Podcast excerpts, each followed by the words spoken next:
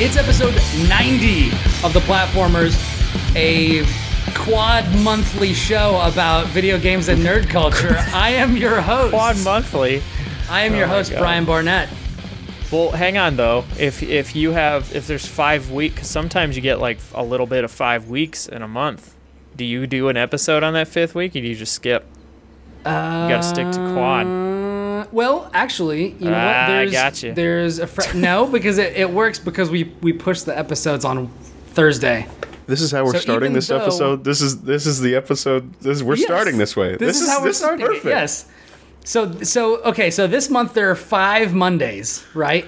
But since we don't publish till Thursday, there's only four Thursdays, so it's fine. Now let's see. Oh, you got me. Is there any- You got me. Is there any week in which there's? Is there any month in which there's five Thursdays? Crap! Next month there are five Thursdays. Ah. Okay, you so it is can't a- post one. so it's a quad- You get a week off though. it's a quad monthly, uh, sometimes Quinn monthly podcast. Quinn Monthly. a Quapento weekly. I Quapento. That's that cannot possibly be right. That sounds like some sort of a filled olive. Quapenta. All right. Quapenta. Okay, well, All right. regardless, similar to last week on the show, I am joined by the illustrious Andrew Wolf. I don't know what that Jesus. was. I'm here. and also Josh Mobley. What's up? Here to here to keep me on my toes about how many times we record this podcast. I just wanted to be I wanted to be able to say something like fortnightly, but it's definitely not a fortnightly podcast. Yeah, no. I I do run a fortnightly podcast. Yes, That which is accurate and correct. which is excellent. After last week's Thanks. episode, Thanks, bud. Chris slid into my DMs and thanked me for keeping us all on track. So here I am. Ah, oh, well, Chris. yeah, right. Sliding into people's DMs. he didn't thank me for any of that, and I did some of that too. I think He needs to get out of people's DMs. he needs to Get slide back on to singing. Yeah, exactly. Dancing. By the way, hold on, Dance guys. for me, boy. hold on guys i gotta send you i got so i'm going to send you something and in the in the in the um, interests of fairness i am also going to put this um, through to all of our listeners uh, because chris sent me a picture of himself Yes, yes, he did. Oh no. in his full uh in his full costume The hat get up. Yes, it's glorious. And I'm going to send it to you right now, and we can. There it is. It's Is on. it? Please tell Oh. me it's it's gonna be like. It's. Oh my goodness. Please, please tell me it. Hang on. He looks like need to see he's in like uh, Panic at the Disco. He does. Oh my god. My Chemical Romance. That's Okay, hang on now. he's definitely in a like mid to late 2000s Please tell Band. me. Please tell me this is gonna be the the It is. podcast episode. yes, this is gonna be. This is gonna be on the tweet on the that goes out. This is gonna be the thumbnail. Hmm. That's funny. it's chris he does approved. definitely look very my Panic at the Disco. yeah My panic. My chemical panic at the disco.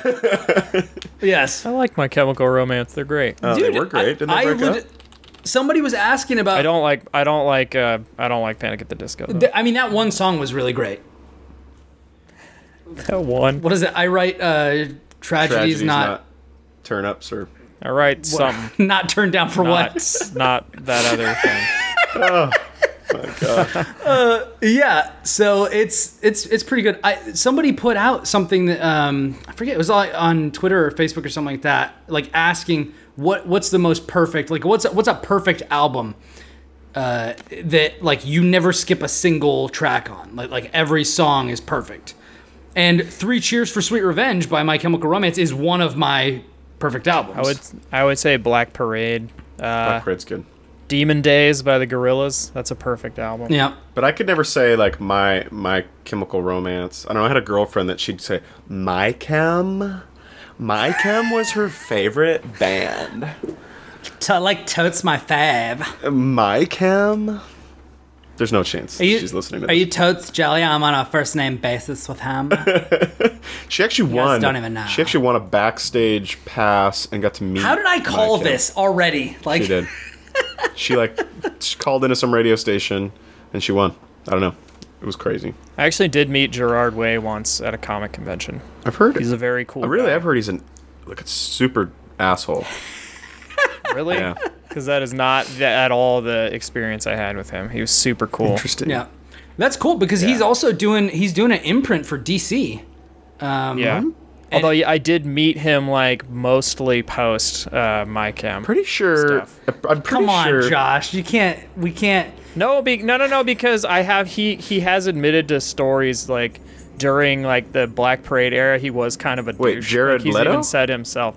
No, not Jared Leto uh, from 30 Seconds to Mars, Fight Club, No. and That's who I was Blade Runner about. 2049. Oh no, I I, Oh, you I were- said oh, Gerard okay. Way. Oh, I yeah, literally Gerard Way. said that. Yeah, we're, I was gonna say Jared Leto. No, no, I could see Jared Leto being an ass. Jared Leto.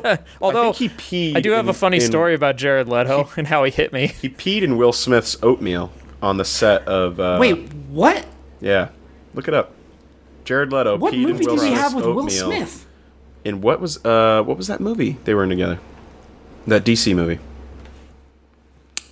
Suicide Yes. Squad. Oh, Everybody hated What? it because he Movie's just bad. got so into the Joker character that he was doing like really. Because he's a me- yeah. he's a method actor. yeah. so with Heath Le- so was Heath Ledger, and he was a freaking great guy. Well, he also killed himself because of it. Right. Well, and that was an accident. yeah, but, he got so dark into the Joker. It was a different Joker role. I I think. Who killed himself? Yeah. Anyway, Heath what- Ledger, yeah, Heath hit Ledger accidentally killed himself by a drug. Drug. Okay. It was a, it was an I accidental we had overdose. transitioned to another person. I was like, Jared Leto is alive. What are you talking about? Heath Jared Leto accidentally killed himself after he peed into Will Smith's Cheerios. He was like, he'll think this is hilarious, and then he fell off the chair and hit his head. That was the last we ever saw him. Uh, yeah. This is a good. This is a good episode. this is an excellent episode already. Episode ninety. There's only ten more episodes till you break one hundred. You guys, you gonna do anything special? I say you guys like I'm not gonna be on episode one hundred. Like, Well. I'll be here. Yeah, yeah, yeah, yeah. Uh, I I don't know what we're gonna do. We'll we'll have to plan something. Yeah, it'll be good. We'll have to have uh, we'll have to have somebody special on because nobody. Jared There's just a bunch of chumps on it right now. Just get Jared Leto on. We need to get Jared Leto on, uh, which I would love to do that if he hadn't killed himself. oh Jesus. Jared Leto killed himself. All right, we got to get out of here. We got to get out of here. Chewy, get us out of here. Yeah, Speaking we of have a lot Chewy, of Dragon Ball to talk about. huh? speaking of Chewy, Speaking of actually, Chewy. I don't have anything to say about Dragon Ball this week. We're skipping. Oh Chris my said God. we can't talk about Dragon Ball Z this week. Did he really? He, he alluded. To oh it. well, okay. So That's fine because I have I have literally nothing to contribute about Dragon Ball. he Ball. and Jess just finished uh, kind of a milestone in their Dragon Ball Z watching. So And- They're next gonna say in their marriage. Well, I guess it is in their marriage. um, yeah, let's talk about In their dating the, relationship. The official solo a Star Wars story trailer was So I have, fantastic. I have not seen this. I thought it was it was great. I've um, I've not I- seen this. Are you Is it- holding Although I've back? liked I've liked every other trailer. Um, actually, it was at San, uh, Silicon Valley Comic Con this weekend, so when it dropped, I couldn't watch it immediately. Hmm. And I was driving back, and then it was me and uh, my best friend Alan, who listens to the, who listens to uh, my podcast. Shout out to Alan. for What's reason. up? Shout out. We were in the car, and I was like, "Okay, we got to watch this trailer." And he pulled it up on the phone. I couldn't even see half the trailer because it was on a phone. Because there's a lot of little like details. Like I didn't even notice the like Star Destroyer construction yard thing because it was like too dark. I was like, I don't even know what I'm looking at. but then when I watched it again later, I was like, oh, that's so cool. But um, and then when it was over and the title popped up, I just screamed in the car. I was like, I don't give a fuck what anybody says. That looks fun as hell. people, people really hating on it. Uh, this trailer I saw a couple, but most pe- most people I think actually are a lot more positive on this I don't. one. I don't know that which I've. is surprising. I don't know that I've been this excited for a Star Wars movie since episode episode seven. Like the trailer for episode seven. Like, of course, know like I I'm was going that- nuts, but like this one, I'm like, I mean, I- holy shit! Like I'm pumped for this. I get very excited about all the trailers, so I, I'm not. I'm a little biased, but uh, No, You're I, an I, I was agree. kind of like- narrator. I was kind of like, this movie's gonna happen. I I like Han Solo as a character. He's not my favorite character, but I'm excited to have just this fun movie. Yeah. like that's all I'm expecting of it. I'm like, I just want Guardians in the Star Wars universe. It's like this will be fun. I still I think th- the movie is a train heist, which the trailer sort of shows more of, and I was like, I definitely think this is a train heist movie. Um, and then uh, So it's like a Star Wars version of the Italian Job. Probably. Sure. I, I, like the I think of it Job. more like a western. Dude, I love Train the Italian. Job. I'm not. I'm not talking Classic. smack on the Italian Job. No, no, yeah. Well, I, I I think it has a lot more western just cinematography in it as well. Like even with the shot with like unbuckling the blaster hmm. from his hip and stuff. and, Yeah, like, yeah, that is very like fistful of looking dollars. through like you see Lando like through his legs at the Sabacc game stuff. It's, it has tons of western stuff. Which I'm I think into. they're trying to go more for like a yeah. I think they're going for more like a western Space Western. feel.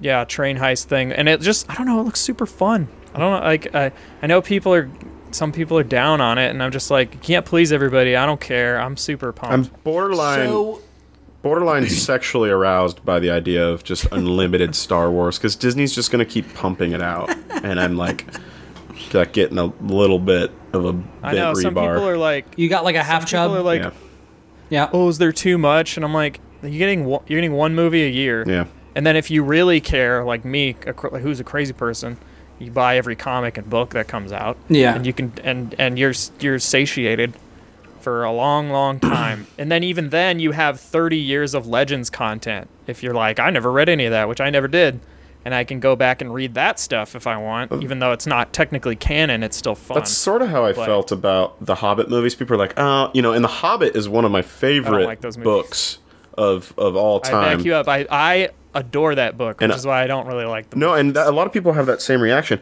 I had a similar reaction, but what I love is Middle Earth. I love I love the setting. I love the stories. So it was like It is a great it was like, setting. yeah, they could have done The Hobbit in one, maybe two books if they really stretched it out, or two movies. Apologies. Um, yeah. But I just love the setting, and I, I love I love seeing more. So I'm happy. I don't know. I was happy with it. They weren't great movies, but I was happy with it. What I'm really happy about is that. Like Amazon just spent like three billion dollars They're on the spending- rights to the TV. No, they they spent um I think it's half a bill, Yeah, it was something crazy. half a billion dollars on the rights, and like p- there's a budget of that going in, and they they're I think The- people are the rights to that what? by the time Lord of the they Rings get TV series. this. Yeah, Ah. by the time they get this Lord of the Rings TV series set up, it may have cost them like a billion dollars Yeah. just to do it. But they have to start filming soon. They have to start filming before the end of 2018, or start production. Sorry. Which do you find that troubling? Because a lot of people point out that uh, the Hobbit wasn't as great because they rushed the hell out of it. It didn't have the three years of Yeah, you gotta- you gotta take your the Lord time. of the Rings trilogy. Well, had. I don't know Yeah. that. I don't know that starting production. I don't know what exactly what that means from like an industry standpoint, but I don't, I don't have any problem with them like starting pre-production is what I Yeah. mean. Like not even uh, filming. I don't know. What, what I read is they were they surprised point- at how quickly like the deal, how smooth the deal was. Quickly is maybe the Mm-hmm. wrong word, but it was like surprisingly smooth because there's so many hands in that Tolkien cookie jar that and they're they're all like pre- like the family is very tight about like what they allow to be done. yeah. So Yeah. Well, that that and the the movie rights to certain works are owned by different companies. Yeah, like Miramax So, like, and or yeah. WB and and then there's the whole deal and I don't remember who owns The Hobbit. I think MGM owned The Hobbit rights Yeah. when Lord of the Rings was coming out, and and I don't even remember who released Lord of the Rings. WB, right?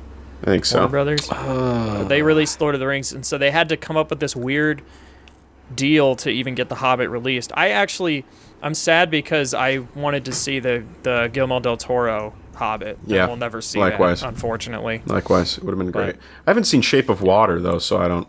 I just saw it two days ago. It's Is it worth watching? Did it? Yes. Have you seen Three Billboards? Not yet. Because I'm kind of curious. Because to me, it was I feel not it was not uh I knew WB sounded wrong. It was New Line. Like, yeah. Um Well, WB owns it now, right? Something- something Or weird. They own New Line. I don't know. Well, because WB put out the games, I think. yeah, they did. They they, publish they all did the games, but I- I'm pretty sure they own the rights to it now. You know, the games. Do they own New the Line? games back on PS2? I think were my favorite when you played as like a whole party. I'm not a big fan of the. It's just a reskinned Assassin's Creed. I'm not a big fan of Shadows of Mordor or, or whatever. I know I might get a lot of hate I'm for that, either. but it's just a reskinned I'm- Assassin's Creed in my opinion. I'll b- I'll back you up. Because I'm I'm not a huge fan of the Mordor games either.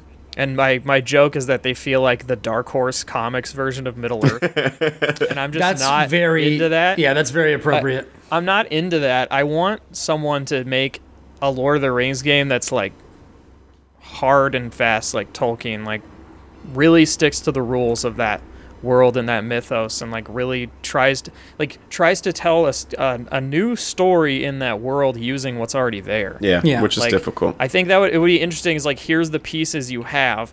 Try to do this instead of being like, we made a fourth ring of power. You're like, oh my goodness, like enough. That's Yeah. not the We had that's not the end all be all. There was way more cool stuff that happened outside of that whole conflict, There's which I period way more cool stuff that's just referenced offhand like when you read the books Yeah. like people don't like the long-windedness of tolkien. I love it weirdly because it reads like just epic poetry and randomly characters will be like oh i haven't seen this kind of act since the battle of burpadur that happened on the mountain of zipbop when when shoopadoop killed mirpop and, you, and you're like i don't know what any of that means but, But I Middle want Earth. to. Mi- That's not that's not Tolkien's Middle Earth. That's the Scatman's Middle Earth. That's Rick and Morty.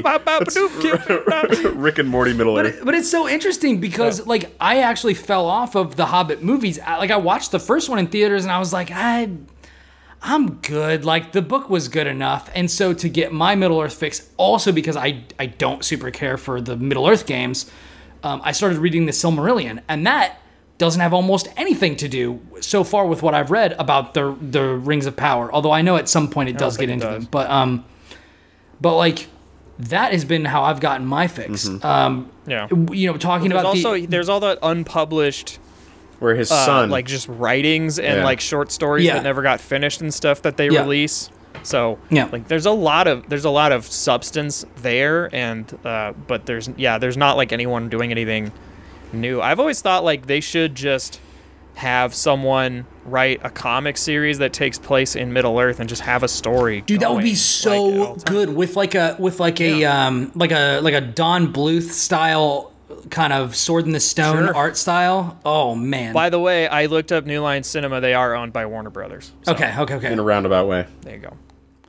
So that's like the that's like the what is it the Konami and the Ultra or whatever from the NES Yeah. days. They're like just putting it out under different labels or whatever. Well, that's I mean, film companies will own multiple.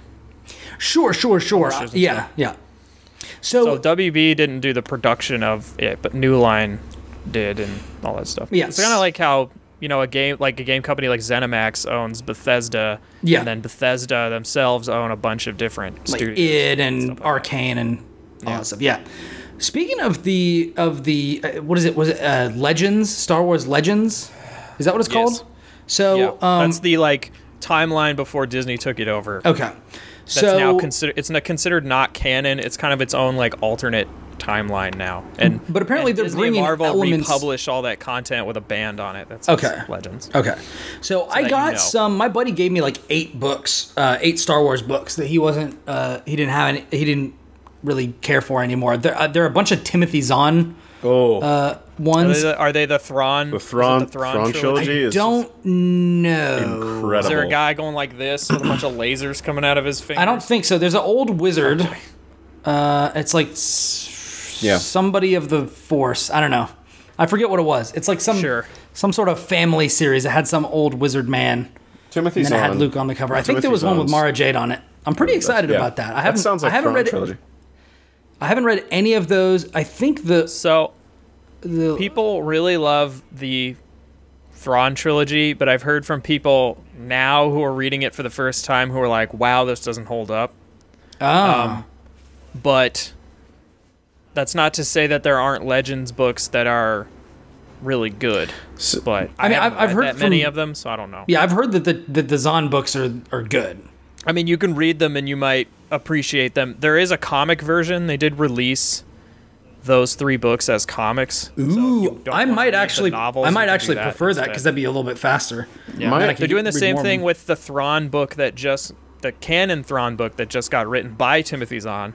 They're re-releasing it as a comic, so I was like, well, then I'm just not gonna read the book. I'm gonna wait for the trade to come out and just read that. Heck yeah, that sounds So- great. My understanding is it- that Timothy Zahn is not single-handedly attributed to getting Star Wars rebooted, but that Star Wars had kind of died down and it had been since the 80s since anything really came out. And when he Well- wrote the books, here, Josh was going to go ahead.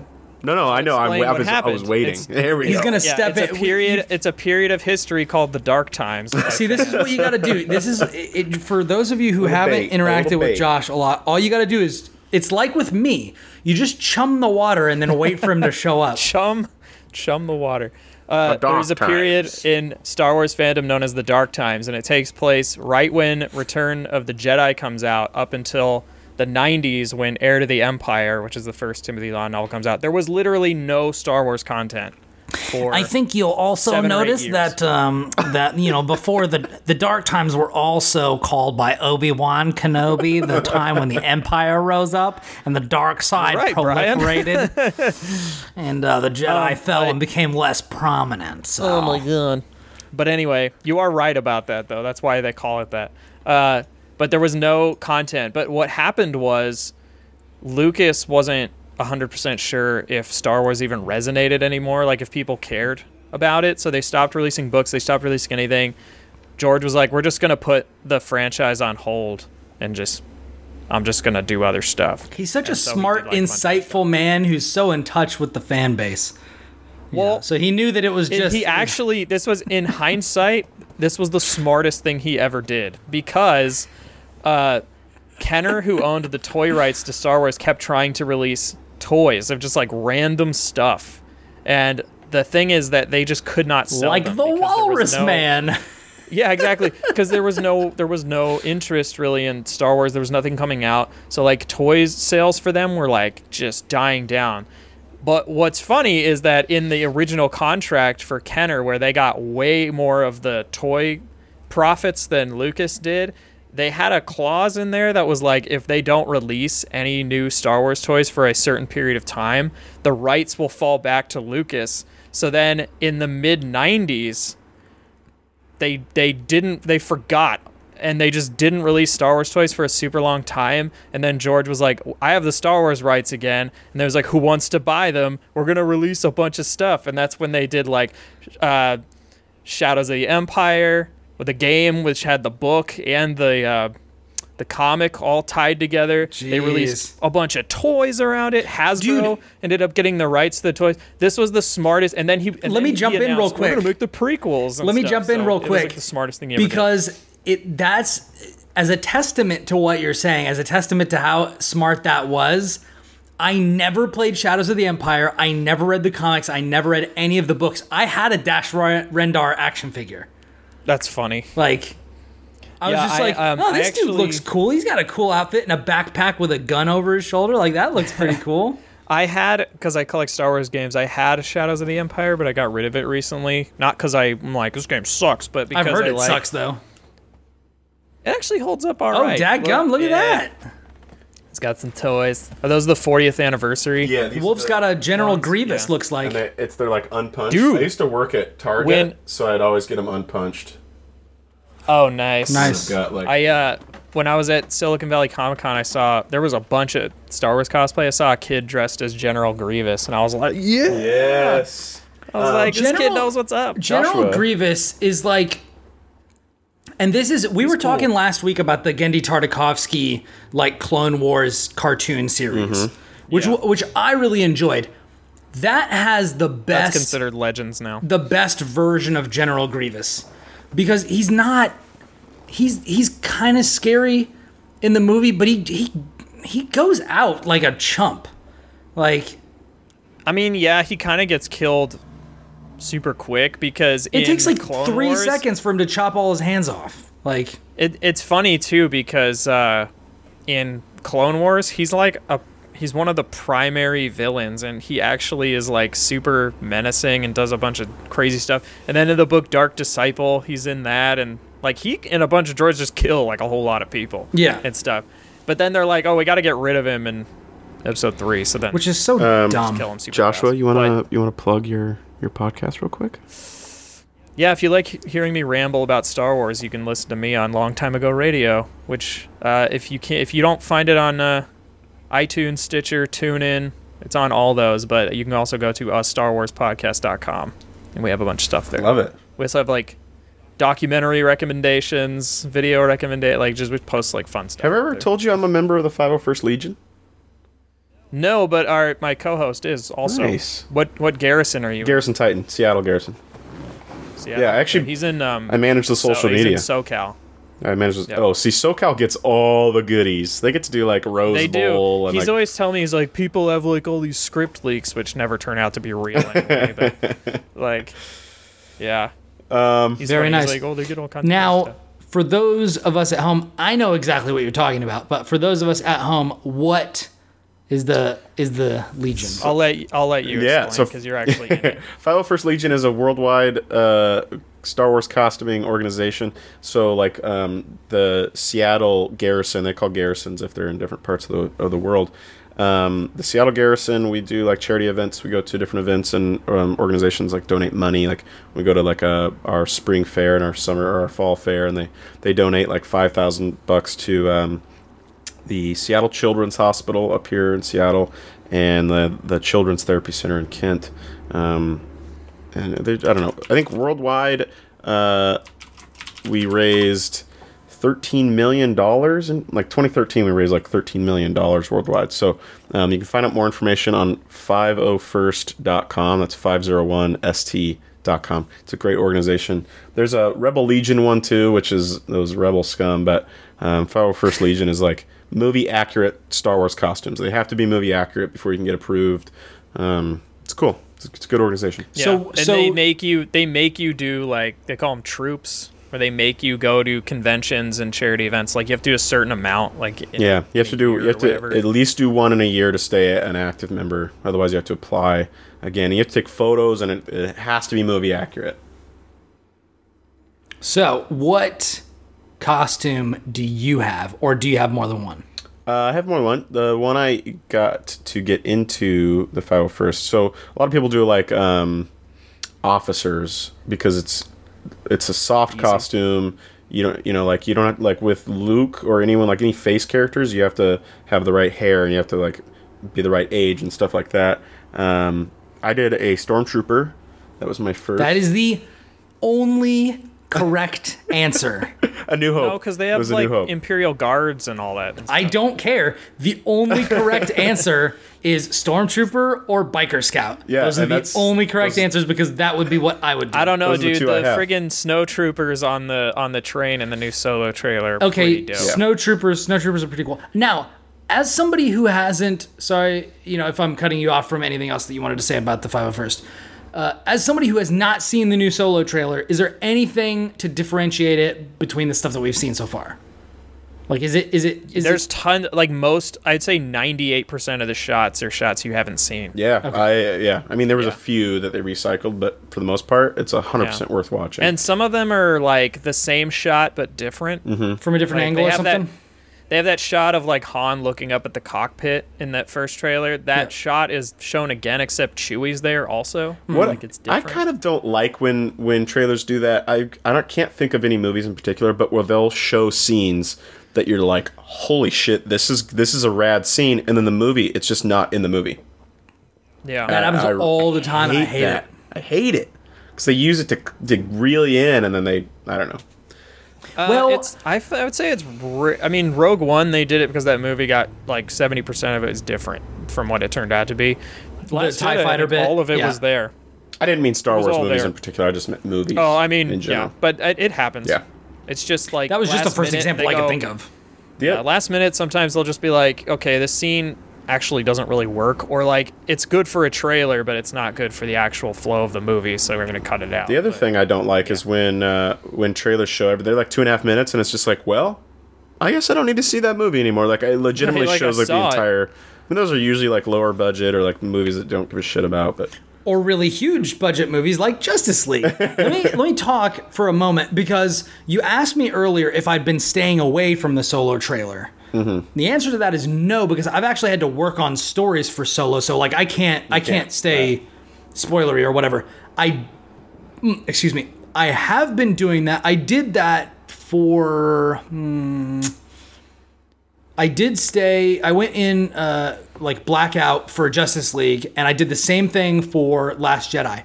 I'm really glad that I did it for Justice League because literally all of the good moments in that movie are in the trailer. the, the, all six of them, or four of them, two of them. Yeah, the, literally the best moment in the whole movie, which is the one where they where they meet Commissioner Gordon. Uh, it, that, that's in the like the entirety of the good parts of that scene are in the trailer, and I was just like, well, That that surprise me. So I watched the trailer after the movie and I was like, oh my God, I'm so glad I didn't watch this. Because that was the big thing about Batman vs. Superman. I was like, I feel like if I hadn't watched the trailer, I would have enjoyed that movie more. And after watching Justice League without seeing it and then, you know, seeing it afterwards, I I 100% believe that. For The Last Jedi, I didn't watch it and I watched like three movies that had that trailer in it and I just like closed my eyes, covered my ears, like blah blah blah blah blah blah blah, blah don't want to hear anything. And while I'm not disappointed that I didn't watch the trailer. I think Last Jedi has maybe one of my favorite trailers of all time. it was a solid trailer. It's it's super powerful. Um, so I don't know. I think I'll probably stay away from trailers for, um, I guess any big Marvel or DC movies or mainline like numbered entries in Star Wars. But for the for the one offs, like I don't I don't really care. It's just because I like I, I like surprises. I will say that this so- trailer is just really cool, and it will. If you're like teetering on like I don't really know if I care. Yeah, I mean that's me watch it. exactly. But I I think that a lot of people change their minds, but some but people who are like hard dug into the like I don't care about this at all just are like I don't care. But my thing whatever. my thing was it wasn't a trailer that i felt really spoiled on anything i'm not a person that watches something once and is going to remember it to every detail um, i watched it once it got me really really excited i'm not going to watch it again unless it's in a theater or something and it comes on but Hmm. um, i'm not going to remember any of it by the time it comes out in a month Yeah, or I'm- whatever Yeah, I definitely would, but I'll still watch it anyway. It sounds cool. So it doesn't. It doesn't even really tell you the plot. No, the it only thing you know is like we're going. To, we're going on a job. They don't even say what the job is. They're just like Train "We're heist." in," and they're like sweet. yeah, and then see, just that's that's what I like. Cool things. Those are the. know. It should be a tease. It should just tell you, okay, here's maybe the kind of thing that you might that this movie might be about, and then we'll just leave it at that. well and you know how Those are the best sometimes types of trailers. sometimes trailers are like a scene happens like you're talking about in uh, Justice League or Batman vs Superman, where it's Mm-hmm. like there's a scene and you're like, that is gonna be the best scene of the movie. I didn't feel that way at all when I watched the solo trailer, so Hmm. I wasn't like Yeah, I wasn't like, like- that scene is the best and there's not gonna be a better one. I Here's feel the like here's the tiny slice of what's gonna be the coolest part. Yeah. Yeah. Like, ugh, like you don't really get Mm-hmm. enough like enough to. uh My favorite part in the whole trailer is when Han says something like like what could go wrong, and then Chewie's like, "Brr," and he goes, "Ah, what do you know?" or whatever. Yeah, I That's pretty that good. Line. It's good. Because I'm like, that's totally that's totally them. Yeah. Like them Yeah. too. Like until thi- until that moment when you told me that, I, I was like, I was like, is this gonna be good? And now I'm like, dang, I, I mean, I actually could is- use some more Han and Chewie. it's written by look, here's the thing so i know the director's changed and all that but that doesn't matter it's written the script has never changed in the entirety of production it's written by lawrence kasdan who wrote empire strikes back My favorite movie of all time. and uh, force awakens My w- way I- way down the list on my favorite movies. yeah and uh, it's just it looks good Yeah, i don't know it's gonna be it just good. looks fun Speaking speaking of that, since you mentioned Force Awakens, uh, a a previous a previous uh, uh, host on this podcast, uh, Martin Galazzi, said that The Force Awakens was his favorite Star Wars movie ever, which I think is a ridiculous thing to say. However, I'm curious to know where that stands. Uh, you know, as I mean, obviously. Andrew has some action figures there mint on card. Uh, Josh hosts his own Star Wars podcast. Like, if I I'm going to talk to people who love Star right Wars, here and uh, who love Star Wars just as much, if not more than me, like these are the people to be talking to. Where where do the recent movies rank with you uh, uh, in the in, you know, in the overall pantheon? pretty high. Um, I I I have. It's funny. I'm kind of a hypocrite because I I'm like I hate ranking them. Like just like them, it's fine. But then I also have a ranking in my head. Of course you do. So what is uh, it? So it's it's Empire up right up top, Of course. and then very closely behind is the Last Jedi. okay. Uh, and then I would say A New Hope below that, and then it's probably Return, and then Force Awakens, and then Rogue One, three, one, two, okay. probably. Yeah. Um, I but I have a uh, there's a thing that um, there's a video series that you should go watch by a YouTube channel called Movies with Mikey. It's very good. It's called How We See Star Wars, and one of the things he opens up with is like you can pick out any movie from this entire franchise at random, and I guarantee you it's someone's favorite Star Wars movie. Yes. And, Yes. And I was like, because I I'll say that on the show sometimes. I'm like, you know, Attack of the Clones. As much as I am like, that is my least favorite. There's things I like in it, but for the most part, I'm like, this is seems so unnecessary. A lot of it. Someone out there, there's someone out there, you know, at There Star are Wars a number- that you're interacting there are a number of will say that that's their favorite one. Yes. You know, so it's and- but and for us on our show, we don't like to exclude people. So we're like try to remind ourselves of that constantly. It's like, okay, Attack of the Clones is someone out there, possibly someone who's listening to our show. That's their favorite Star Wars. Yeah, so don't dump on it too harshly because then, you know, you make them feel bad for liking something. I just don't like I don't like dumping on stuff in Yeah. general. I like talking about the good things about things. Like I'm I'm not Yeah. Don't gatekeep people. That's a yeah.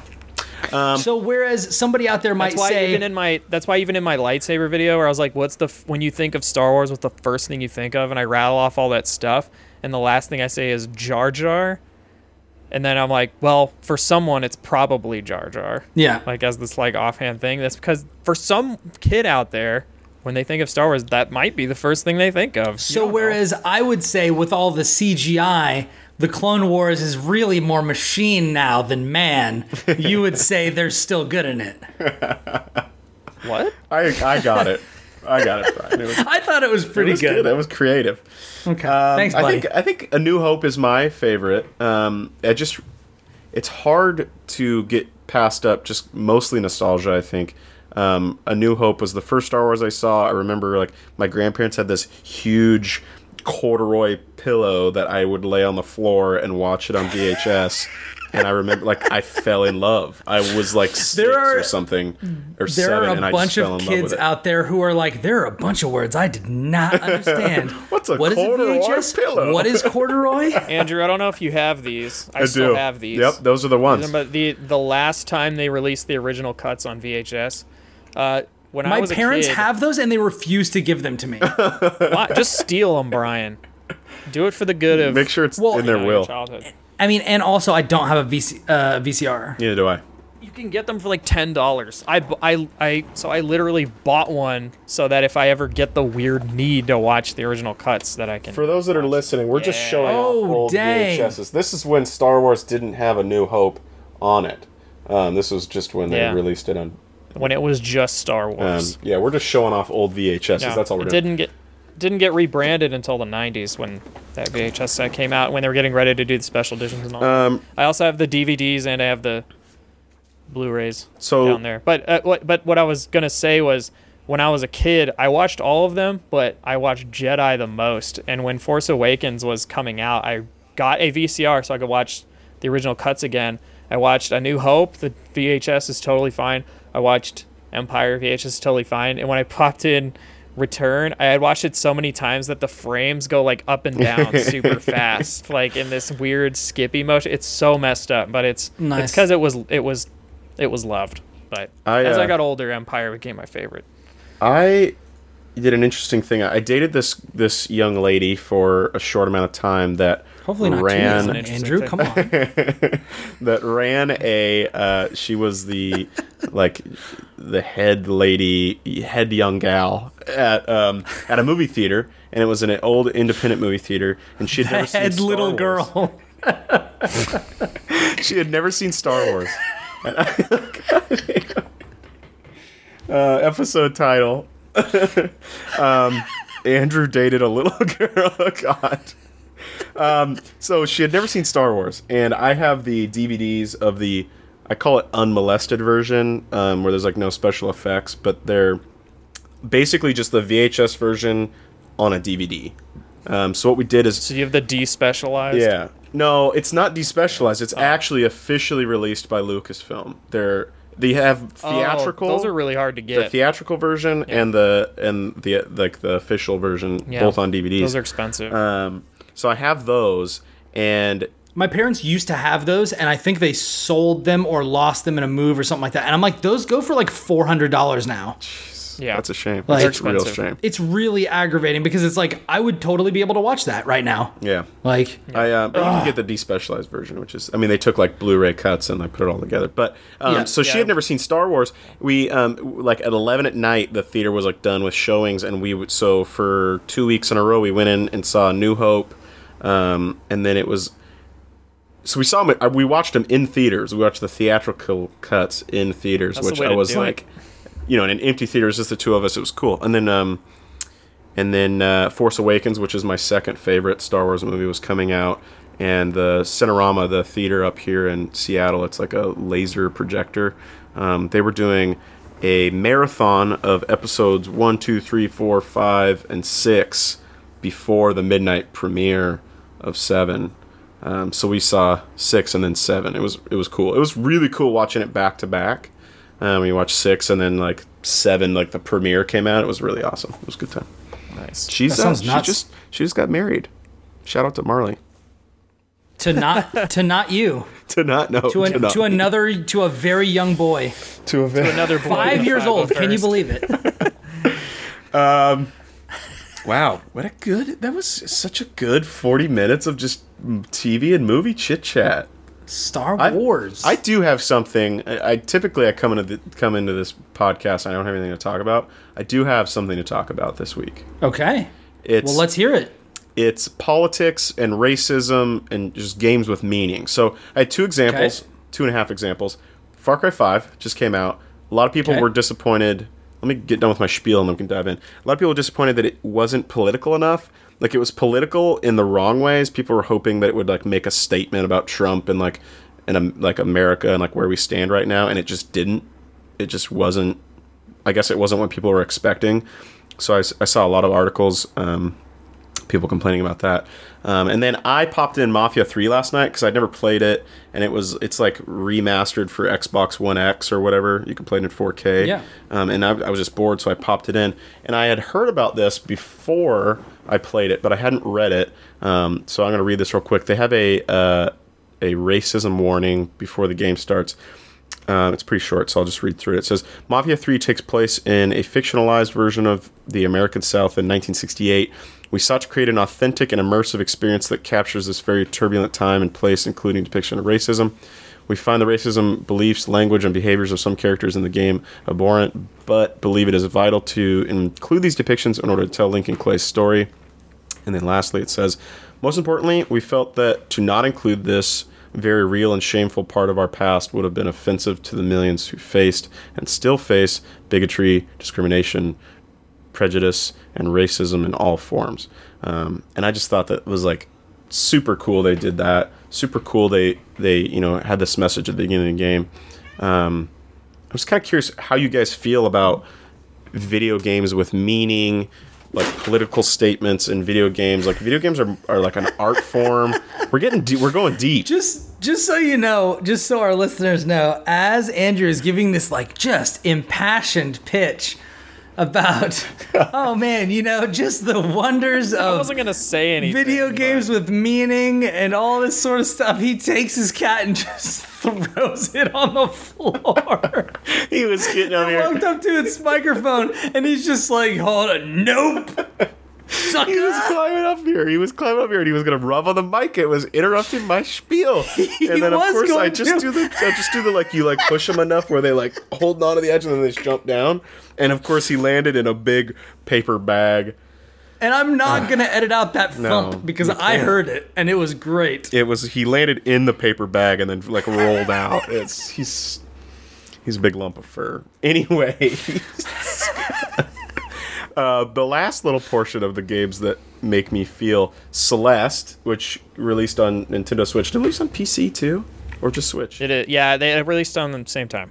Because I, I just don't pay attention to PC releases anymore. Yeah, I don't Um, have I don't have it yet, but I am planning to get it soon. It's fantastic. super touching storyline. Um, and I posted something on my Twitter yesterday at Amiibo Alerts. Um, if you want to follow me, uh, it was it was um, a, a fan art piece of like a reflection. So I, and I just said that you know like anyone that's ever faced like depression or like anxiety or uh, any sort of mental illness, which I believe is ninety nine point nine nine percent of everyone that's ever lived.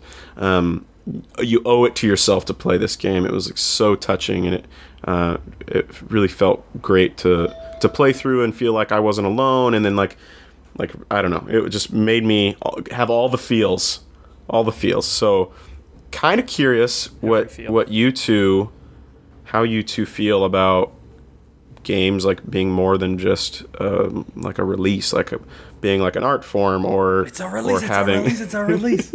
or having a meaning or you know like how, how do you feel about games being political that kind of thing I think it's fantastic. Uh, I think, I mean, there there are there are things that games can do that can change people's minds, who won't be changed otherwise.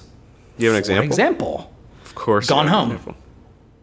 there are people who, so, I I know, and I guess mild spoilers for Gone Home, but that game's been out for forever. But like, there are there are games out there that portray and represent people groups that some video game players may not know personally. They may not interact with. They may not understand their lifestyles, their struggles, their challenges with, I guess, self identification or relating to other people and things like that. And so to be able to experience that in a game, I think is incredibly valuable for.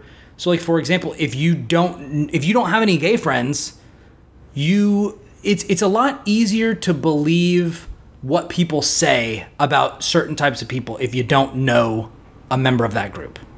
yeah i agree If you've never met a black person, it's really easy to believe whatever people tell you about them. or even if you have and you've just never gotten to know someone of a, of a race that Yes. you're not familiar with that kind of thing i agree i absolutely agree Yeah. The same is true for the LGBTQ community. Um, like the same is true for all like all types of people. Um, if you don't have firsthand knowledge, you just have to take what other people tell you. yeah And so I think that having games that say things about so for example, I've never experienced uh, racism and discrimination that I know of. Um, but one of my good friends, um, who I've played music with on a number of occasions, uh, who is black, his name is Mac. Uh, he and his mom were driving through Mississippi or Alabama or one of you know he was driving through the South. I think he was going on his way to Georgia, and he he went up to a McDonald's and there was a cop car sitting outside. And like there's tons of people going in and out all over the place, you know, getting Big Mac meals and sodas and fries and all that sort of delightful stuff. And he and his mom walk up to it and the cop says it's closed. And he's like, "What?" He's like, "It's closed. Move on. Get out of here, boy." And I'm just like, "What?" And he's like, "Yeah." The guy, the cop told him that if he didn't want any trouble, he would just keep on driving through their town. and this was like it's just like- last year this wasn't like 50 This was like yeah, this was like three years ago. i've never it's like- experienced anything like- like, that Yeah, and, And it's I've like definitely seen that racism. stuff.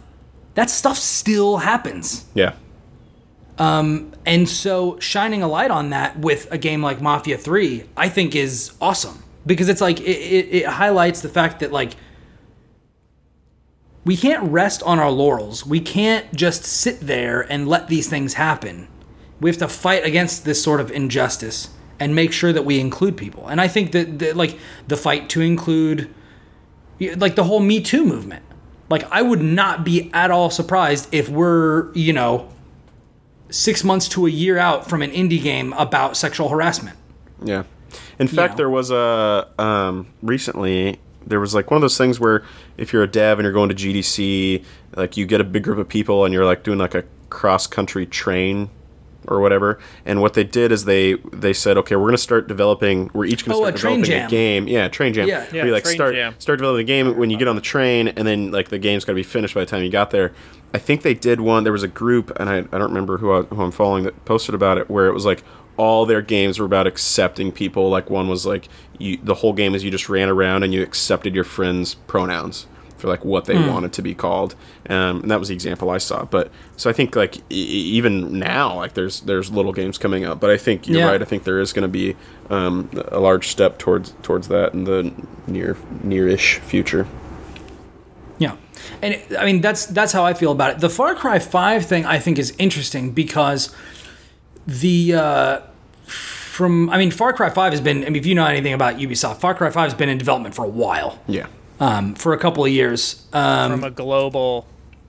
yeah, from like eleven studios. yeah, Yeah, like- because that's the way Ubisoft works. yeah, which is awesome. tons of different studio, not you know, tons of different studios all work on the same thing at the same time, which is how they get stuff done like slightly faster. And they opened Uh, three studios in the last month, including one that is just focused on developing new technology for their open world games to make them better. Um, Which I thought was ridiculous. But Mm-hmm. They I- also have so much money to throw around; they can do that kind. they really, they really do. And thankfully, you know, thanks to that like Tencent uh, Vivendi agreement, now they don't have to worry about being hostily taken over, so they can just actually control all their stuff. But from my understanding, people went into Far Cry 5 expecting it to be out of Trump, uh, about like Trump's America and different things like that. Yeah. But it's actually about like cults. Yeah. Yeah, Like it- it's not. Re- I I um. Hmm. I was I was surprised and also not surprised. I played a little bit of Far Cry. Th- uh, almost said three, Far Cry Five, and it really. It's weird because it, uh, it it is almost like it has literally nothing to say, Yeah. but at the same time says something. Like it's it's a little strange. Well, I feel like it's it- it's trying to say stuff, just not about what the zeitgeist is right now. Like it's trying to say stuff about like, cult, uh, like like uh, what is it? Um, cults of personality, Sure, like the It- the whole about- Branch Davidians and David Koresh and all that sort of stuff. Yeah, I mean it's it's like if we're gonna set it in the U.S., like what what would that look like? Well, what would the villain of the United States look like? And it's like, well, we can build this, you know, cult of people who are like, you know, uh, they're not like you can't call them racist because they're not actually racist because there's like tons of black people in it too. Yeah, yeah. Uh, They're brainwashers. it's- It's, a cult. It really is. It's a, yeah it is a cult and it's it's this very it's this very like america is is very inundated with its whole like religious cults and all that stuff and like we've seen it a bunch like you mentioned with the david koresh thing and like the rajneeshis and all that stuff which by the way watch wild wild country on netflix it's fantastic Yeah, I've been meaning Uh, to watch that. Real good it's infuriating but real good uh Those are the worst. it's like, oh god, I don't know how much more of these people I can deal with. But then you keep watching because you're like, I just, I gotta know, like I gotta know what's what's gonna happen next. uh, but it is it is weird how the game. I think a Game Informer on their podcast they were saying like who like does it punch up or down and I think the guy who reviewed it said like honestly it doesn't even clench a fist. Yeah. Uh, but at the same time, it like its mere existence is sort of the, like very anti. Um, you know, like this brainwashing cult of personality, the way that uh, religious fanaticism can be a bad thing, and they show that in like. And the, the game's not saying religion is bad because I mean one of the characters you fight alongside is literally a priest, uh, who like has a gun and his Bible and stuff, and he's like reading Bible verses. He talks about God and like all these ways. All I can think No, about is that guy no, from those Lost. people are wrong. All I can think about is I don't know, Half Life I, haven't- I haven't watched Lost, but it's it's just like Preacher. I guess when you yeah so because we living in Trump's America, I guess people expected this sort of like anti-racist, anti-right thing, and it's not even really that. Which is interesting because it, really- it was absolutely in development before Trump was even Yeah. on the map. That too, exactly. yeah. That's that's kind of the the thing that I was talking about. Is like he would like. I mean, how far along? I mean, the last year of development on a Far Cry game, like Far Cry. This is one of the most It was like their biggest. like it's franchise, it's not one Witcher three, so it wasn't in development for that long. You know what It's I a mean? big it's a big enough franchise for them where they could they've had four sequels before this. Yeah. Yeah. And it and so there's that. So like obviously there's no requirement. And here's the thing. There's no requirement for Ubisoft to address this issue. There's not, but here's the thing, like God, I'm like forgetting what I was gonna say. But it it um it, it is telling that it's touching on kind of it almost like starts to dip its toe in some very sensitive subjects and then doesn't say anything about them. And it's it's telling also that it's made by a studio that is global studio Yeah, are they even based in the studio US? that doesn't yeah that doesn't really i mean there are ubisoft offices here Like, Yeah. I, li- I live close to the san francisco office but again it's telling that it's it's it's not a primarily like american studio it's Yeah, their headquarters are in Canada. not based its roots are not based in here whereas which you brought up earlier mafia 3 that was developed by 2k 2k is like 20 minutes from my house Yeah. like Marin County. yeah, I was going to say 2K Marin, yeah. Like, not only is it a, uh, I'm going to say primarily left leaning area, even though there are right leaning people here, yeah. uh, it's a very um, open minded area. And, and also it's America, wh- which is, which America. our country's entire history is rooted in race relations. So, yes. And so, like- mismanaging them. Yeah, so th- them saying what they said at the beginning of the game makes sense coming from a studio in a left-leaning area in a country that's entire history is focused on the mismanagement of race relations, whereas a game like Far Cry really is just kind of shooting bad guys and getting better guns like I mean, but at the same time at the same time like you you can you can you can say that maybe the devs didn't have like you can criticize them for not saying anything because I think it's valid. Like they're touching on a, some sensitive things at a sensitive time but not really saying anything about it. And I'm not saying, and, and that's my way of saying, like, people who criti- are criticizing the game are not wrong to criticize it, but the people who, like me, are just like, it's just a video game and I wasn't expecting it to, like, are also not wrong. But I, I, uh, I think the discussion around it's very interesting because it's just very strange. I hadn't- like I hadn't such, thought of it that way. it's that a way. very strange thing. I hadn't thought of it that way. It would have been inter- it would have been interesting if they would have just made a comment at the beginning, like we understand that this is like I mean because a comment at the beginning you can put at any time, even though the game was in development for six years or whatever. You can yeah, they can patch it and you put can one just in like the- toss yeah. a message in at the beginning saying like this is a, this is a pretty violent time. This is like a like uh, we understand that a lot of people are divided in this respect.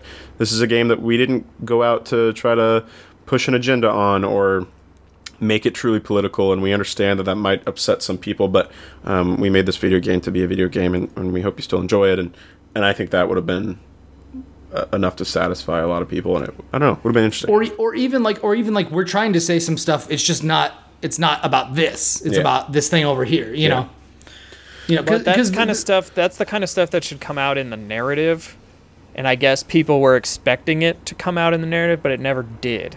So, now you said you've only played a few hours right yeah, and then I, I got kind of bored. I just Yeah. stopped. Okay. Uh, I, I I almost was gonna ask if there was anything about like gun rights because I know that like you know with No. some of these things like that, that that's even more that's way more recent. Although there have been like Sure. There's been conflict about that for ages. yeah, that's not a new topic. So Um, Sure, it's just been a highlight in- more recently. especially in video games. No, that's not Yeah. even a subject at all. Yeah. Like, Which makes if sense. anything, the game like glorifies guns. You know. Well, sure. But but again, it's a video game about shooting bad guys. So Yeah. It's- And but and with all that said, I think that it, it is important to also have, just have video games to be video games and just have fun. Like another Ubisoft studio, Ubisoft Milan, put out Mario plus Rabbids Kingdom Battle, and it's just a, which is amazing. an incredible game. Yes. Um, and Crying Dev, David, David, I don't, I don't really know. David to- Soliani. yeah, David. he um, I actually DM'd him or he DM'd me, gave me the address. I shipped out my game to them, the box. He got the devs. He like had the devs sign it, like he signed it. Um, sent me back like a little care package. And Grant Kirkhope had me send it down to him, so my whole Yeah. my box is all signed up. Who did the Grant Kirkhope? Who did the soundtrack for the Yes. game? Yeah. So um, It's a it's a good, real fun soundtrack. Also, Yeah, yeah, and it's just a good, fun game that just like you just sit down and don't have to th- like. I, so I, Yeah. While I'm saying like I'm, I'm glad that there are games that exist that have like meaning and make you think deeper. I think there's also definitely a place for games that just don't have any of that. Sure, but whatever. I mean, the Well, and even if right. The- and even if we were gonna have like Mario, like even if we were gonna have games address like abduction and sexual harassment and unwanted attention, like you don't want Mario and Bowser and Peach covering that. Like that's not who you want handling yeah, I, was, I, issues. I mean that's partially what I was going to argue. Is like Mario is the Mushroom Kingdom. It does not take place in our world, whereas Far Cry does. Like Far Cry's not operating on this idea that it's an alternate history. although Hope County is things fictional, that- right? That too, but at the same time, it's still in a real place. It's in it's in like Wyoming or Montana, right? Yeah. It's in like Montana, which Yeah. is in the United States, which Yeah. exists. And so it's operating under all these things that actually exist, Although things that actually happen too. So it's so if I may you can't interject, escape it. You know what I mean? You it's like you're you can't separate it from when it was made, not only when it was made, but where it was made and what where it takes place and all of the history and things around that. That's like if you made a game in like during, you know, the civil rights era like in Mafia 3, but you never addressed that that whole thing was going on. Like you made this world that like you're not you're not actually making something faithful to the time period. You know what you get what i'm saying? Like uh That may be true, know, like- but let me interject and say that if we take the Super Mario Brothers movie as canon, then the Mushroom Kingdom is actually just below New York City because they went down in that little that pipe. explains I will also and I take say that, back like- everything i said I will also say that like like Mario and Peach and Bow- like well, I don't know about Bowser, but they, they have sexes like, and the, there is something to be said about about how like the woman has always needed to be saved. Like they're like s- like I mean, yeah, bothers and the whole and the Zelda like- and Link thing. yeah, Yeah, that bothers a lot of people. it's and just like, a tired oh it's a tired trope you know yeah, like it's a just cliche. old. which is why like in the mario rabbids trailer i liked that the rabbits come after peach and then they show her like they're like oh no we gotta save her and then they turn around and she's like blowing them all up yeah, already she's a badass. You're like, oh, Yeah. okay.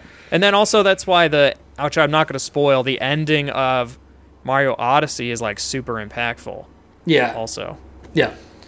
But I I don't know. Um, Brian, you got something? You got something on your mind? You look like you got some little something cooking up there. I, I have I have so you so had many a things. massive list last week that I see you've pared down, but yeah, of course, you of had course. a oh well, this is last week's list, but you had a you had a pretty good, pretty good list. We could, yes, indeed. we could talk about. So, go ahead. well, what, what, what do you want to I talk was gonna about? say Overwatch because I think you both. Oh yeah. I mean, I know that was Uh, on Josh's list, but Okay, that's I mean that's fine. Yeah, you want to talk about Overwatch, Josh? Sure. I just haven't played. So, I haven't played in by ages. the time you're I haven't the, played by in a the time hot- you're listening to this uh the Overwatch Uprising event That's the new PVE happened. event, right? started happening. Yeah, so it's the anniversary event which For they our do listeners, this will be this- PVE stands for Yeah. player versus Player versus environment. environment. uh, this is the second time they've done it. So the first time they did it, they did. Um, there was a story mission where you played as Tracer, Reinhardt, Torbjorn, and I think Mercy. And it was PVE. It was during the Omnic crisis. It was Tracer's like first mission. There was a cutscene in the beginning. You played like a horde mode type thing. It was great. It was awesome. You know what's shocking to me is that literally the only other time that they did this was the last time that I played Overwatch. wow. that was the last thing that I did in the game was doing Tracer's first mission, which so was this fun. year, they're doing that again, but it's called, uh, yeah, it's uh, Overwatch Uprising. I think it was called something else last year. They're bringing that old mission back, but there's a brand new one. I feel like it was also called Uprising It might last have been. year. Uh, Huh. I can't remember, but either way, that I might be that wrong, but that mission sounds that you familiar. played, that mission you played before is coming back. But there's a brand new mission where you play as members of Blackwatch. which are the, like, Ooh, the, bad guys. So you play as McCree, Moira, uh, Gotta be Reaper. Genji, evil Genji before he turns, I think, and then uh, Reaper. Yeah. Yeah. Um, My so- boy. And you f- you fight robots, you break into stuff, and um, I assume there's cutscene and stuff. So Wait, I thought the robots were bad guys. they well they are, but I think the idea is you're breaking into some like facility thing. Oh, okay. I don't know. So the Um, bad guys are also gonna have to fight robots. Interesting.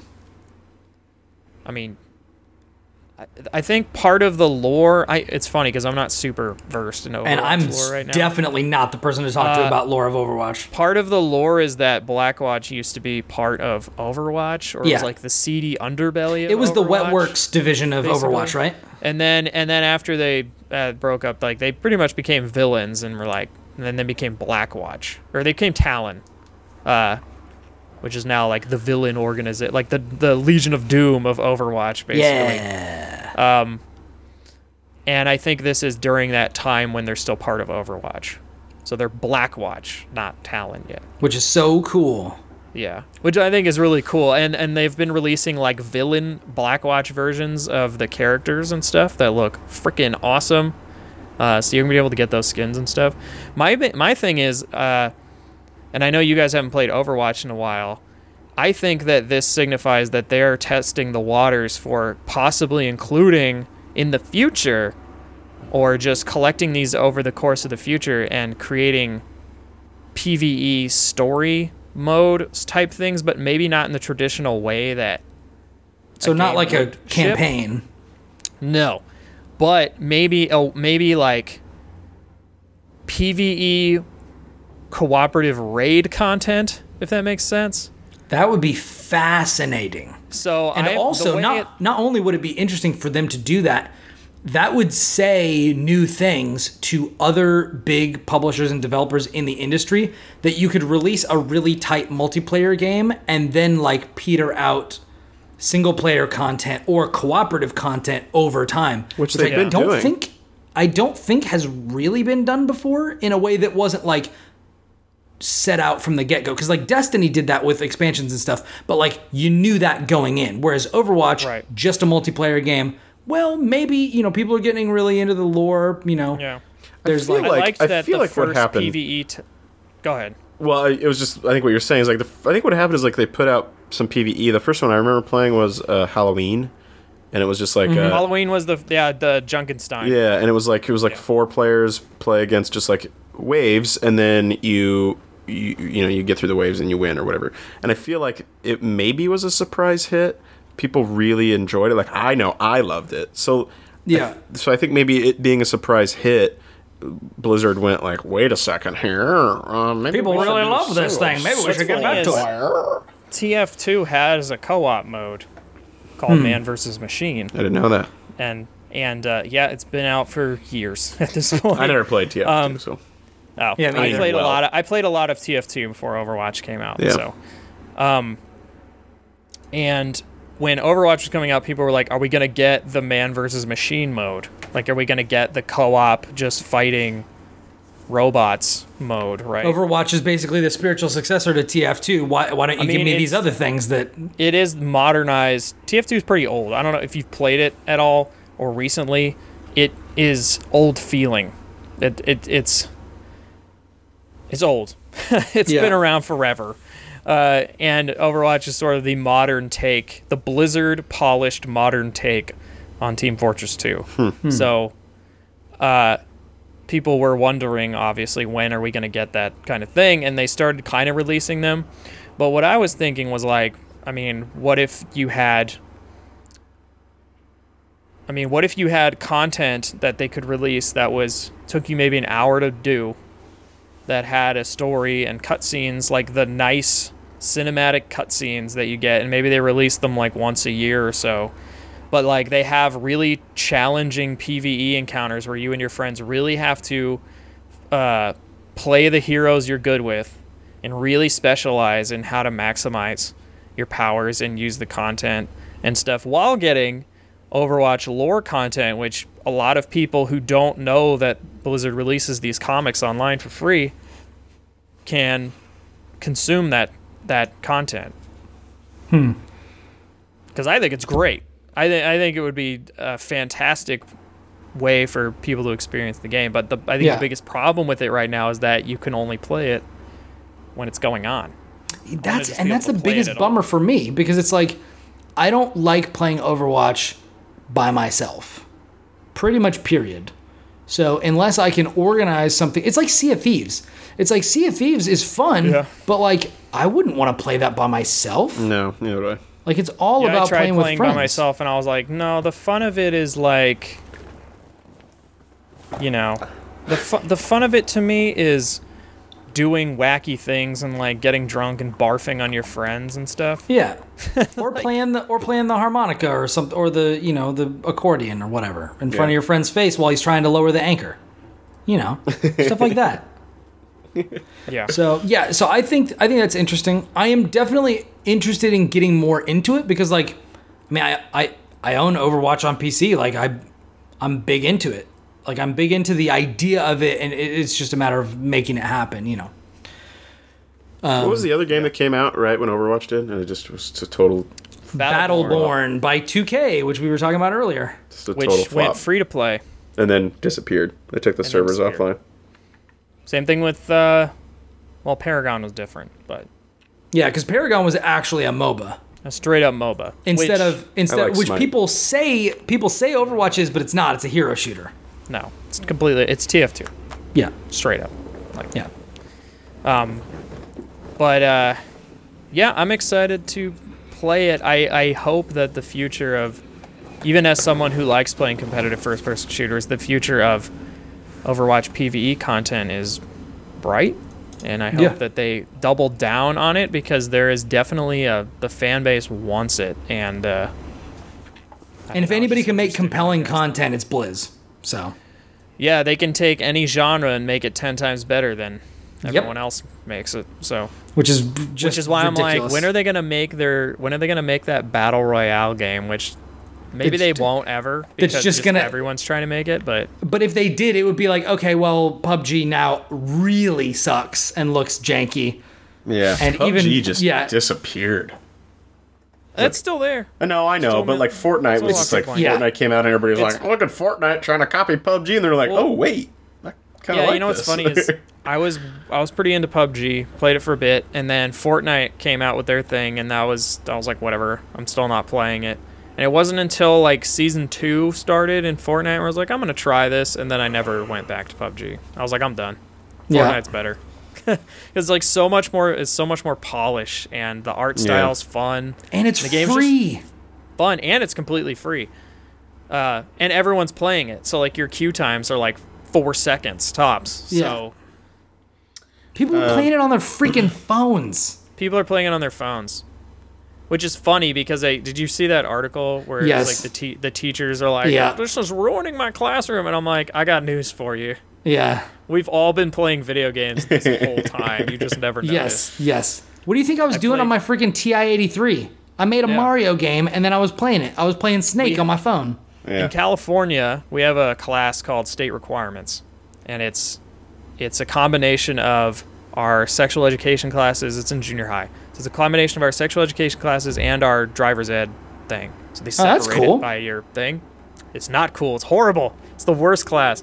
Uh, especially since the We're going to teach you what boning is and also how to drive How to your car out into the middle of nowhere to Yeah, do it. How to get to the place where yeah. you're gonna do the boning. Uh, but that class was so boring that I had my DS and I had a GB. I had the GBA copy of because I was obsessed with Phantasy Star Online at the time. I bought the GBA copy of the Phantasy Star collection, which had the first three games on Game Boy Advance. Which ironically cannot be played online. Well, no, because it's it's not a, no, because the original Phantasy Star games are not online. Yeah, I know. Yeah, whatever. but that's just because I was I was interested in the world and like the franchise and stuff. So I I ended up playing. I ended up playing the entirety of the first Phantasy Star game during state requirements. So this whole Fortnite's ruining my classroom thing is just bullshit because we were all playing like Magic the Gathering and stuff, like under our notebooks and playing on our Game Boy Advance. Like we were doing Picto Chat on the DS, drawing penises. All right, but you're not whole allowed to use any of the Eldrazi. Yeah, I don't even know what that is to be honest, because I was playing. I don't even remember when I stopped. I Watch stopped- out for I- my I, black blue zombie mill deck. I'm gonna get you. I don't know what that is. These are real things. I'm sure they are. things. I I uh, I was not that deep into Magic. I never I've never gone to a Friday night Magic or anything. I played very casually. So I just played with my friends. Yeah. yeah. Yu-Gi-Oh was the one that I was like super invested in for a long time. You know the funny thing is, is you say that I was into the Star Wars collectible card game. I had some of that for a while, and it was really good. It was actually it was made by the guy who made Magic. I actually have the um the living card game for Star Wars, and it is fantastic. It is really good. The problem is that uh, Fantasy Flight isn't really supporting it anymore because they released Star Wars Destiny, and that's, That's a a new shame. card game. Yeah, I got I got good. big into the Star Wars collectible card game, and I had like I finally got like a Boba Fett, and I had a I had a black border Darth Vader, and I had the stormtroopers and all that sort of Was stuff. Was that the one where you had uh, ground and space yes. at the same time? Okay, Yeah. yeah. Because I remember uh, we had to go visit our family in Oregon once. My dad and I were so bored. We found this hobby shop and they had like the starter kit for that game, the Star Wars Yeah. uh, TCG, and we played that the whole time because we were like, I have to kill boredom. Like I hate Yeah. being here. So I remember we did that, but yeah, And if I liked you, it- if you yeah. love that game, you should try the living card game because it is fantastic. It's asymmetrical, so both you someone plays Empire, someone plays Rebellion, and both players' decks work completely differently. It's really cool. Interesting. So that yes, so the way it works, Which makes there's a- sense because like the you know for an insurgent rebellion like you can't you don't have the same resources you don't have the same Yeah. like reach So the way it the way it works is like the Empire plays a very defensive. There there's planets in the middle of the board that you have to try and take, and each planet has like their actual cards that have like bonuses and all the stuff that I'm not gonna hmm. get into. But like the way the basic way it works is the Empire is more of a defensive player, and the Rebellion is more of a, an offensive player. And there's a dial in the middle of the board that's a Death Star, and it counts down to eight turns, and you turn it every time both of you take a turn. If it reaches eight, the Empire just wins because the Death Nice. Star like blows up the base. So that the object of being the rebellion player is like trying to get as like get I think destroy three Imperial bases before uh, the Death Star counts down. So you have to be like super aggressive and stuff, and it's really cool. And that then sounds hard to a- balance it's I don't know. It seems pretty freaking balanced to me. It's That's really awesome. fun. Uh, and there's a card that the rebellion peop uh, player can play on the first turn that changes the entire objective of the game. It turns the Death Star dial into an actual piece on the board, and if the rebellion can destroy it, they win the game. It's such a good card game. I keep I just hit my microphone, but it's really good. Uh, I would I would look it up if you like if you like card games at all. I wish they made a digital version of it because it's fantastic. yeah that'd be great like a Hearthstone version Yeah, of that game would I be would play that. They out that of same that. company, the Fantasy Flight, they're releasing their they have a Lord of the Rings TCG also. Uh, that they are releasing on Steam. They're releasing a digital version of it, which is Ah. also supposed to be very good. I'm just bad at cards. is it free to play or is it like 20 bucks or something like that? I don't remember. I think I think you buy it. Hmm. Okay. Uh, but the way it, it's a living card game, so the I don't know if you know the difference. I think you were telling me about this before and that you Yeah. you wished that Hearthstone was that way I wish Hearthstone. Yeah, so a living card game for listeners that don't know is like instead of buying booster packs and like hoping you get that card, you just buy a set and every card is exactly the same. So like when you buy the box that's that says this is the Imperial Insurrection expansion pack, every single Imperial Insurrection expansion pack is exactly the same. It has the same cards in it. So like you're getting all the same stuff, and the goal is just to build better and more unique decks, not to buy tons and tons of cards until you get the things you actually need. So if you're like, I want to build this specific deck, the cards I need are in these two expansion packs. I just go buy those expansion packs. I don't have to keep buying card packs and like trading with people and hoping I get stuff. Yeah. And it's so you don't have to nice. spend weeks and months and stuff like that trying to build your freaking cube lock deck in Hearthstone. You just then by the go buy the one thing Yeah. and then, And then you bu- can make whatever you want. Yeah, and then by the time you actually get it, there's a new pack out, and you're like, Dude, that's literally obsolete. that's literally my situation because I just made a, a my first real deck, like competitive deck that I use in ranked in Hearthstone, is a Zoo Warlock, which apparently isn't very good anymore.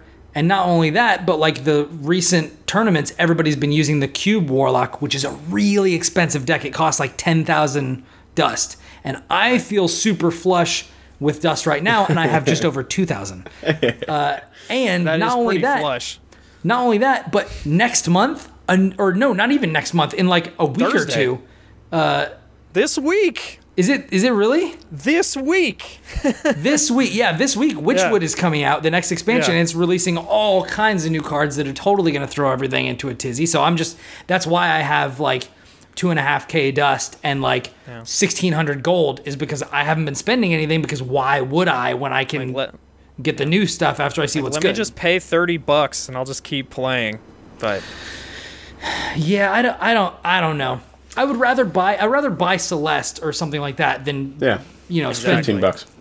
yeah, that's especially since Celeste is one of the best games you'll ever play. So Agreed. And I still need, and I need to get Iconoclast too. I've heard really good things about that. I've heard like it, it reviewed just as well as Celeste. And Released? came out- waiting for that to come like- to Switch. Oh, never mind. Yeah. Is is Chris coming back next week, Brian? Yes. Yeah. Back next week. Back to Yes, he is. back to your regular programming. Back in the saddle again. We're on the he road is- again. Boop, boop, boop, boop, boop. We're Yeah. road again. So he is. So he is doing. Uh, r- he was doing rehearsal earlier. I think he's currently, as we're recording this podcast, and probably while you're listening to it, it you know, from now into infinity, he's performing actually. Uh, so he's doing. He's he has performances tonight. Uh, on Monday. Spoiler alert: We're recording this on Monday, super early this week. Um, so it'll actually the show We will actually be going live like, on right Tuesday. now. Is what you're saying. I mean, you can if you want. tell him to like uh, break a leg or whatever. Break both of his legs. Break uh, both your legs. I'm your. I'm the host now. Good not like you can't job. podcast I hope you enjoyed your time off, Chris, because it's going on forever. No, it's gonna be like Execute Order 69. With like the shocker. The shocker. Yeah. There you go. There you go. Double shockers? Oh my goodness. Very intense. yeah. Unlimited power. I'm immediately reminded of the little girl he dated that went to the theater. God. that was horrible. It but was terrible. Uh, so so he's so he's performing tonight, tomorrow, and the next night. Then he gets one night off, and then he's doing Friday, Saturday, and Sunday. I think. Big boy. Wow. So and then it and then that's it. That's That's- it. Six back. performances of this uh, of this thing, and then he's donezo. Are you He's going? I thought you were gonna say it. like this travesty or something. I want to see of it. this I, shameful. I hope I hope somebody records it because I want to see it. After seeing that photo of him, I want to see it. Yeah, I want to see it bad. yeah. I Uh, at least want to hear him. When, okay, when he comes back next week, we're gonna have to have him sing some stuff for us on the Oh, show. Yes. Yes. That'll be good. That'll be very good. Uh, I don't even remember what we were talking about. I don't even. I. I. about a lot of stuff. I do need to wrap from up. Tolkien to racism to living card games. So, do we wanna do we wanna end there? I do. I need to. I know you Yeah, two I can to continue actually go on, make dinner. but I am starving. All right. Well, how about we pimp all of our stuff? Uh, Thanks so much, everybody, for listening to this. One of the more absurd episodes, but I think one of the better ones. a lot of talk about Star Wars, a lot of talk about Tolkien, as Josh says, a lot of talk about card games and whatnot. Uh, if you like what you have heard, review the show It's available on all sorts of platforms. Uh, you know, review us on iTunes or Google Play or Stitcher or, you know, like us on SoundCloud or whatever. Let us know how you feel. Hit us up on Twitter uh, and let us know any opinions you had about all the myriad things we talked about this week. Uh, you can find me on Twitter and Instagram at Ribnax, R I B N A X. Andrew? Yeah. Oh, yeah. Uh, yeah. I'm still here. I didn't leave. Um, Excellent. and- yeah. Twitter, Andrew Alerts or Nintendo or Amiibo Alerts, um, Nintendeal.com. Um, you know what? Instagram. I haven't, never plugged my Instagram. It's really period a wolf, just like the animal. A W O L F. I got, Yeah. some travel There photos on there. Yeah. What about Joshua? Jo- Joshua? Some good travel photos. If you'd like to find me and hear me and two of my favorite fans in the in the galaxy far, far away ramble about Star Wars for an hour and a half, uh, you can go to a Star Wars Podcast.com or you can just search for Long Time Ago Radio on iTunes, Stitcher, TuneIn, and uh, other cool podcast services. This week we talked to Corey Helton from a subscription service called Utini, where they deliver Star Wars books directly to your door based on your uh, current collection and all that stuff. You teeny. We also talked about just books in general and the kind of Star Wars stories we'd like to see in the future, as well as solo news and toy news and all that kind of cool stuff. Um, you can find me on Twitter at the Jawa Josh, and uh, yeah, I think that's about it. I love how even though we covered a lot of stuff, we got to like maybe 5% of the stuff that I wanted to talk about, but that's just how it goes on this ridiculous podcast. No, no, no, no, it's great.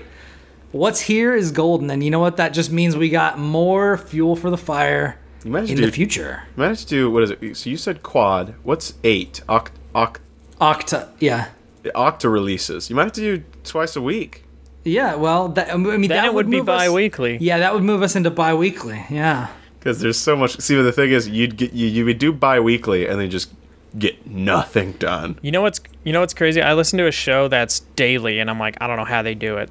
I don't either. Like, well, we could. Yeah. I feel like we could talk daily and still get through about fifteen Oh, for sure. percent of what Brian wants to talk about. Just because Joshua, you and I I, wanna talk you and I are about. just The like, daily Brian, nerd shut rambles. up. Like we're, we're talking about Star Wars here. Okay, save your DBZ for another time. Save what I don't even know. What you, we didn't even talk about anything you wanted to talk about. I feel like I No, just, we didn't. I just but that's all rambled right. and rambled and rambled. Okay, well let me let me just mention something real quick. Yeah. Uh, legendary DC uh, comic artist who's drawn like Superman and all sorts of stuff on a stream today drew Goku for the first time, oh my god! and it's a really interesting picture. So go look up uh, Jim Lee on Twitter and Jim Lee Goku. I'm gonna I'm gonna look for it. It, it's Is that like a wet dream of yours, Brian? Because he looks, he looks, his face looks really weird. Dude, that looks cool. It does look cool. Like it looks like it looks like Goku doing like a Superman pose, like when he crashes in the ground. Uh, but It's like a Western take on Goku. yeah, it's really interesting. It's really interesting. Are you looking it up, Andrew? Also, I looked it up. yeah, Jim Lee's the man, dude. His art is so fantastic. it really is. Wow. There are a lot of really good DC artists that are. that's why he never like. That's why he barely ever does books anymore because he's so expensive. But also he's he owns like the, like a. I think he's like a h- way higher up now in DC. I'd so, like, watch he doesn't that. do as much art these I'd days. watch that. What you watch? What? I'd watch this Jim Lee. I mean, I'd. Wa- I mean, like if it was like a. this Jim a- Lee, a this Jim Lee- So okay, so take this Akira version. Toriyama out of the mix, make it Jim Lee's Dragon Ball Z. Oh man, Ooh. I think you should t- you tweet that on the. Uh, I mean, well, you're gonna tweet it among other things, but you should tweet that picture, retweet it on platformers, so people know what we're talking about. what? Okay, you know what? I will. That's a fantastic idea. You because should face we have- swap that with with, Oh with with uh, oh God! Chris as Cat in the Hat. Yeah. put Goku's face on the cat Yeah. in the hat. Yes. I Be like, that. did you see this picture of Jim Lee or that Jim Lee drew? Did you check this? Did hey, check out this weird outfit that got Chris in for his play. It's just like For whatever oh reason, he's goodness. punching the ground. I don't know. Yeah. whoever so thought Cat in the Fat Cat, Cat in the cat in the Fat. Fat. I'd Dude, say that was filled with so much Stone rage. cold, Josh. How dare you say that about Chris? That's cold. Cat in the Fat. That's amazing. Who would ever thought a mistake would could create something so beautiful? Now we know what the episode title is. Uh, so I will tweet those out, those pictures out uh, at the at Platformers Pod on Twitter, so you can find it there. Uh, when we are streaming, it's going to be at twitch.tv slash the platformers podcast. Thank you so much for hanging out with us. I don't know, go go pet a marmot. Go read a Star Wars book. Go- really go- good- hey, you know really what? Good ones. Here, take 10 bucks and go see a Star War. Well, they're not in theaters right now, so you gotta Unless you wait a month. date someone. That's yeah, you're dating a projectionist, then you can see it anytime. dating a 3-year-old projectionist. How did that three-year-old become a projectionist? She's very good. I'm signing off. So yeah, so go uh, go date a three year old projectionist and check out a cool Star War in the movies. Because until next time, we are out. So many good episode titles.